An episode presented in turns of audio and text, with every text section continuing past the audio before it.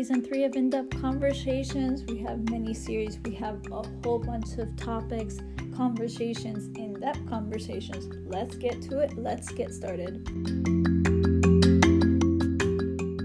Hello, everyone. Welcome to In Depth Conversations. It's Melina B here.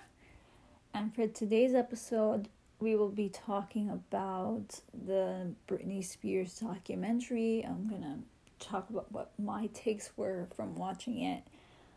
Um, it's the most talked about documentary of this year so far. Um, Framing Britney Spears, to me, gave the most impassioned overview of efforts to free one of the biggest pop stars in the world from an or, uh, court order that was restricted that restricted her career and personal life since 2008.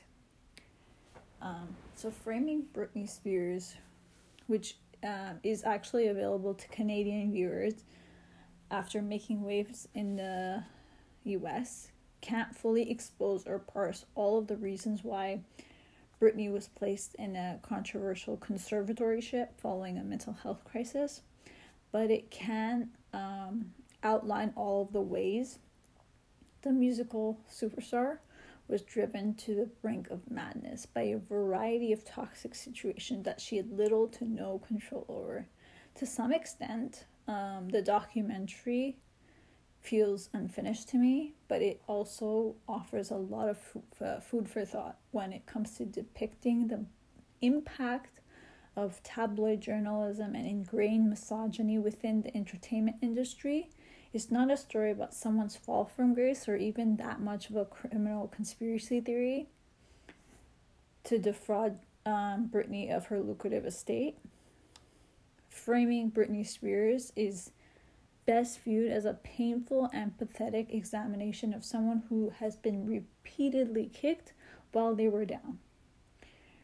Britney Spears became an overnight sensation in the late 90s riding in a resurgence in the public's taste for sugary, catchy pop music to superstardom. Her albums were going multi platinum. I remember the, the late, because I was born in 93, so the late 90s, early 2000s, I remember just her hits were so just next to the Spice Girls for me. Like it was just so catchy and her dance moves. It was just incredible. I'd be dancing for hours to yeah. She was involved in a high profile relationship with Justin Timberlake that positioned them as the first couple of music. The contradictory marketing about her image painted um, Britney as stimul- like a little sexy schoolgirl and like a down to earth girl next door type. As with anyone performing in such a high level, um, Britney was beloved and criticized in almost equal measure. But at a certain point around the time she broke up with Justin, perceptions around her changed in the eyes of the public. She quickly got married and had kids, her increasingly erratic behavior, sudden taste for partying raised a lot of eyebrows. Almost as quickly as she wed to Kevin Federline, she was divorced, clearly uh, despondent. Um, there was this time that she had shaved her head as an act of public defiance and self expression. Spears was made out to be an unfit mother and as a type of celebrity who would happily lash out at the paparazzi that follows her literally every moment. It was only when everything seemed like it couldn't get any worse, resulting in Britney being hospitalized and that her father, Jamie, re entered his daughter's professional career and was granted conservatorship over Britney's career and estate. A legal ruling found that Britney was a danger to herself and incapable of overseeing her own finances, placing her dad and an attorney, uh, uh, Andrew Wallet, in charge of um, Britney's life and career path. But the thing was with Britney, with the amount of successful comeback professionally, and well, today it seems like she has pulled herself far back from her lowest point, the conservatorship remains a cloud over her head. In recent years, journalists and um, Britney's fans have been openly questioning if the conservatorship is necessary. Preliminary used as a last resort for elder. I mean, conservatories are personally used for dementia or grave illness for elderly people, most of the time. Conservatories are next to impossible to reverse once they've been put in place by a court of law. The legal battle, battle for Britney to regain personal uh, autonomy from her father is an ongoing one.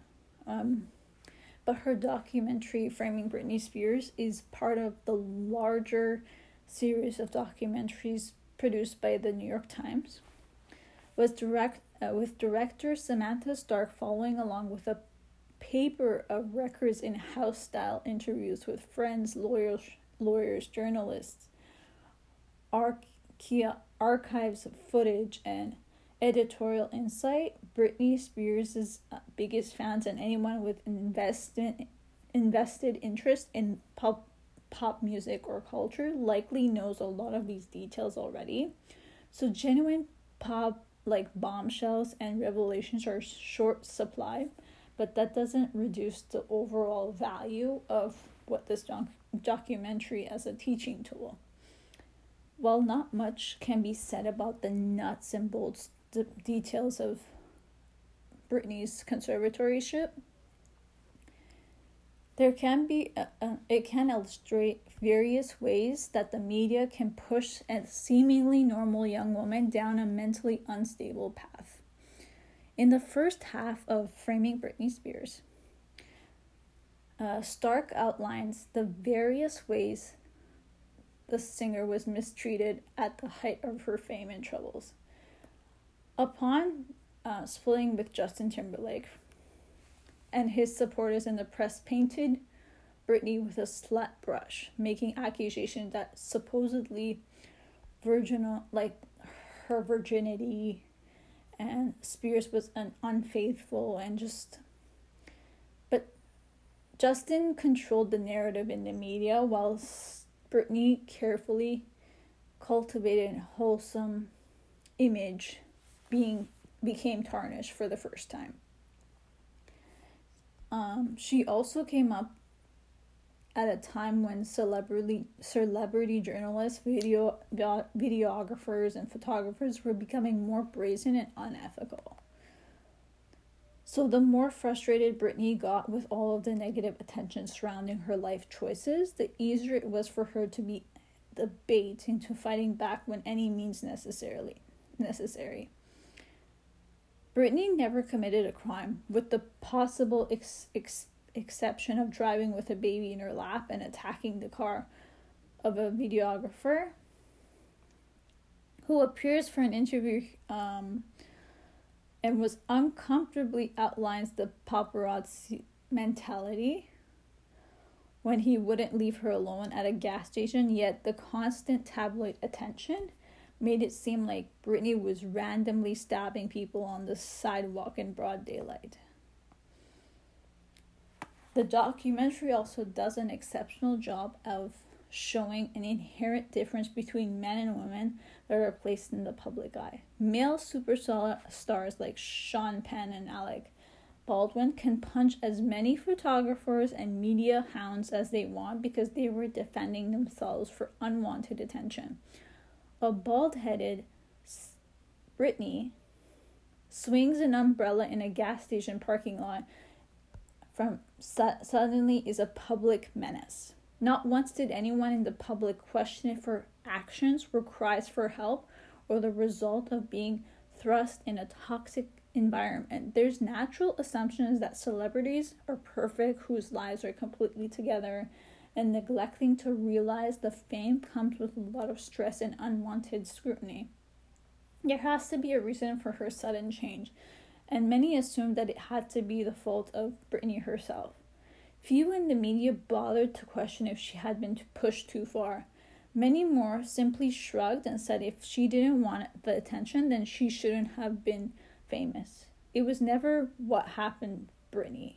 It was always what did you do now, Britney? Reliving um, Britney's fall from grace is positively heart wrenching when viewed through a uh, contemporary lens. As like I was looking at the pressures of the f- of fame and it puts a lot of necessary legwork and empathy for its subjects. Everything that's great about um, Britney's documentary arises from forcing the viewer to reconsider what they assume to be true about living a life in public and shudder in terror when they consider that all of this unfolded in an era before social media was the tabloid currency of the day. Well, that works wonderfully and makes for compelling and necessary viewing. The film's reason for existing in the first place to examine the conservatorship has been thrust into the public's consciousness by the Britney uh, the Free Britney movement remains frustratingly out of reach. The shortcoming of framing Britney Spears to shed any new light on its subject's legal, professional, economic woes isn't the fault of the production, but rather because it's clouded in legal chaos. There has yet to come out, they have yet to come out publicly. What's known and easy to confirm about the case is that Jamie Spears remains in control of his daughter's finances and career decisions, while Britney wants to him removed from her conservatorship and for an impartial third party to take control if the courts deem she has to go through with it. The only true bombshell in framing Britney Spears arrives when it comes to light that the singer was ruled mentally incapable of choosing her own legal counsel for the initial court hearings because that hinges upon the findings in a mysterious psychological evaluation that remains sealed to this day and one that Britney's own legal team wasn't allowed to see that smoking gun, and a complete unwillingness by anyone within um, Britney's notoriously tight lipped camp to go on the record leave a hole at the center of framing Britney Spears, which feels a lot more like a podcast in its later stages than a documentary.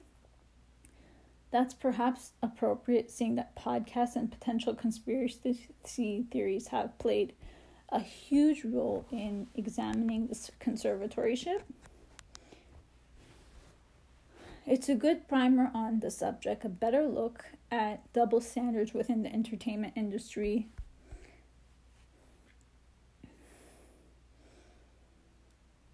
And and so so look at the ongoing legal battle that sparked the film's existence. As one lawyer points out in the film, we don't know what we don't know.